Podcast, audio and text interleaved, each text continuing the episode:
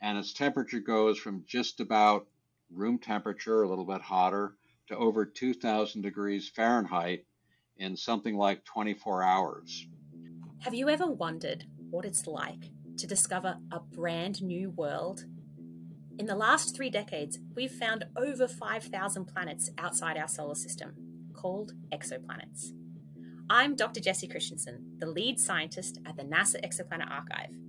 This is Explore Exoplanets The Discoverers, a series where I interview the brilliant minds behind the discovery of brand new planets.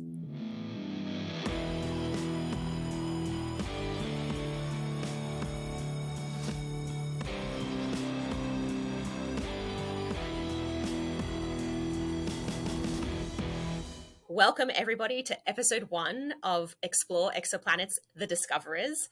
I am very delighted here today to have my boss. Uh, it's Chaz Beichman. Uh, welcome, Chaz. Thank you so much for being on episode one of our show. Uh, so, to start off with, where are you physically right now?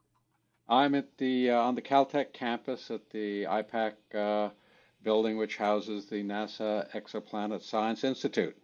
Hooray! Uh, that's in Pasadena, in California, for folks who don't know where Caltech is. Uh, beautiful weather today, uh, much nicer than it has been. Um, so that's where you are physically. Uh, where are you in your career? Um, so I'm working now as the uh, executive director of the NASA Exoplanet Science Institute. I'm a senior fellow at JPL and a faculty associate at Caltech. So um, I'm having a great time. that's that's quite the string of titles you've been able to amass over your career. Uh, at the start of your career, cast your mind back uh, to before you had your string of titles. Uh, did you ever think that you would be discovering exoplanets? Now, my first thought was just to find protostars that were basically stars like our own sun in the process of formation. That was sort of my early goal as a postdoc and so on. Planets seemed way too much of a stretch. It took me another decade to figure out we could actually go looking for planets. And was that because of the technical difficulty involved in finding planets? Yeah, you, you know, we didn't find actually any planets until the mid 90s. So there were just lots of different difficulties with all the different techniques, but now we're actually uh, able to do it starting by the mid 90s. And since then, it's just been a fascinating, wonderful ride. Right, and a, a ride that you've gotten to partake in. You have discovered planets. Uh, tell us how you discovered your first planet. I'm probably the person with the most minimal set of dis- actual discoveries of exoplanets. I've discovered one that's actually in the NASA Exoplanet Archive, uh, Kepler 1654b. Um, it's a sort of half Jupiter sized planet in a long period orbit, and that was sort of one of the keys that made our observation interesting. It's the uh, currently the third longest period planet of any of the confirmed transiting planets. And the way we found it is we searched all the Kepler light curves for single transit events the Kepler catalog demanded that you have three transits, and in its sort of four year life, that meant you could only you couldn't get you know very very long periods. But if you looked for single transit, you could find things that were much longer than a year. In fact, uh, over a thousand days. And we, working with a summer student, Helen Giles, were able to search all the light curves and find this object that had a single light curve. And then as all the final mission data was analyzed, we actually were able to find one more transit that, uh, lucky enough, was captured. And that gave us two transits, which really enabled us to lock down the period. Uh, a lot of planet searching, you know, when you look at it later, is a hard slog, right? You had to look through hundreds of candidates to find this one. How did you feel when you and Helen finally realized it was a real planet? Oh, it was just very exciting. And of course, she was, you know, obviously very excited because she was a summer student. And I obviously was saying, hey, it's really great that, you know, the software we developed and the idea that we had to push this forward actually worked. So it was great. Yes, back in my day, it took years and years and years to find planets, and now you hear all these wonderful stories of, you know, NASA intern comes in and three days later they find a planet. Uh, so these, having these data sets available, these exquisite data sets like Kepler that anybody can come and look for planets in, is so valuable scientifically. Okay, so moving on, how many planets have you discovered in total, Chaz? That was it, one. But it's actually a more complex question than that. Mm-hmm. So for for many years, my research really focused on finding evidence of planetary systems by searching for signposts of planets. That's something we could do before we actually were capable of finding planets themselves. So we used what's called the debris disk phenomenon, where you could actually find the remnants of planet formation, the asteroid belts, the comet belts, the Kuiper belts, and using um, infrared satellites like the Infrared Astronomy Satellite and the Spitzer Telescope, we found dozens of systems that had the potential for hosting planets, many of which you know, have since been found to host planets.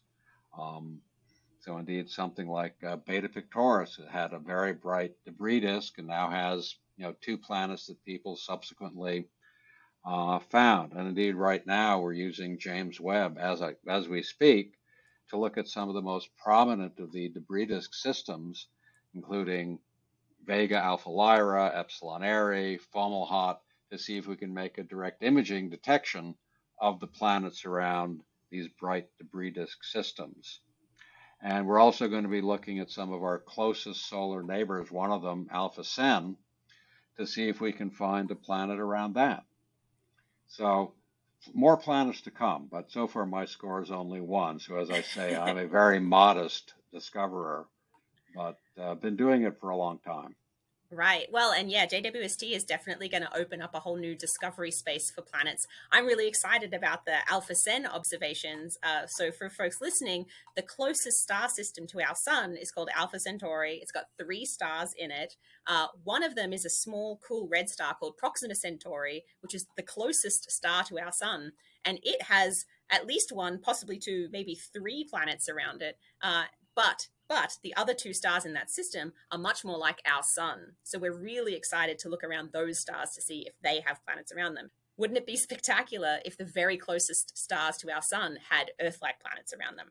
That's and, really exciting. And by the uh, mid July, we'll have the observations all uh, in the can from JWST and start uh, to analyze it. So we're very excited about that observation coming up. You've looked at a lot of planetary systems and systems that turned out to have planets. What's your favorite real life planet? Um, it varies from time to time. Right now, the favorite one is one we're planning to do a JWST observation on. It's called HD 80606. That's his telephone number. What makes it special, it is a highly eccentric planet. That doesn't mean it wears mismatched shoes and a funny looking hat. It means it has an orbit that's really squashed down. It's a highly elliptical orbit, and it just goes from out at something like 1 AU, our Earth Sun distance, about 0.9 of an AU, and it goes in all the way to a few tenths of an astronomical unit above its star. And its temperature goes from just about room temperature, a little bit hotter, to over 2,000 degrees Fahrenheit in something like 24 hours. Okay, so, so Southern California then is what you're saying. Yeah. Winter, you know, from the depths, you know, room temperature to Death Valley, but even more.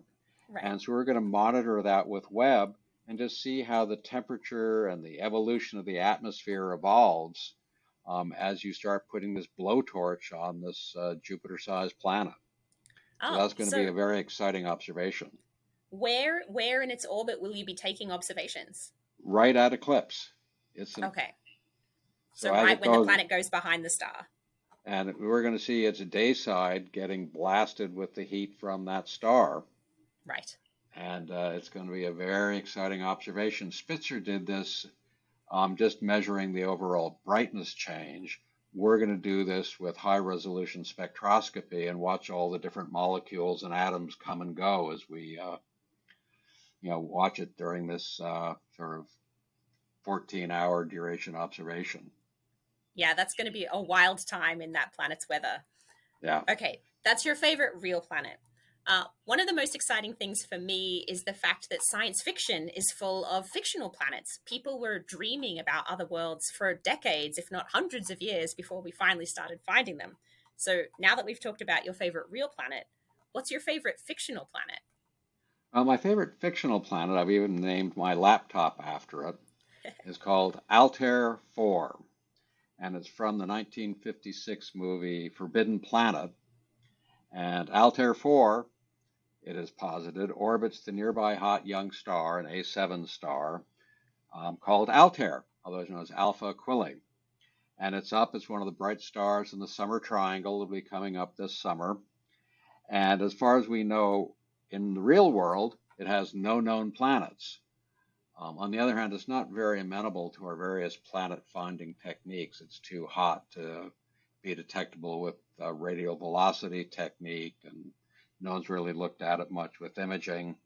But in the movie, the crew of uh, United Planets Cruiser C 57D are en route to the fourth planet in that system, a habitable zone Earth, uh, to rescue some astronauts, some settlers who were stranded there. And the crew found the survivors, discovered the remnants of an ancient lost civilization, and had to cope with the planet's dark secret. Ooh, okay. No spoilers for people who haven't seen this movie from 65 years ago. uh, that's super cool. All right, we'll find out more about Altair 4 coming up soon. Please follow us on Instagram, Facebook, and Twitter to find out more about Chaz's favourite fictional planet and its real world counterpart.